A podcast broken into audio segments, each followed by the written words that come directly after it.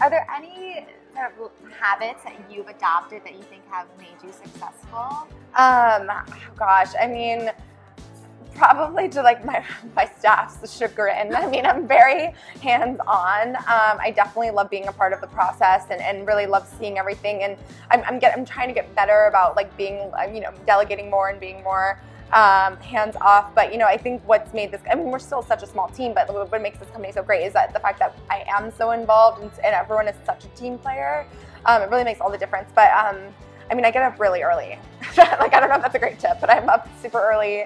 I get into the office at least two hours before anyone else does, just to get yeah. my quiet time working. Um, and, and it's just, you know, that's the grind right now. That's the, well, it is what it is. Yeah, it's a success.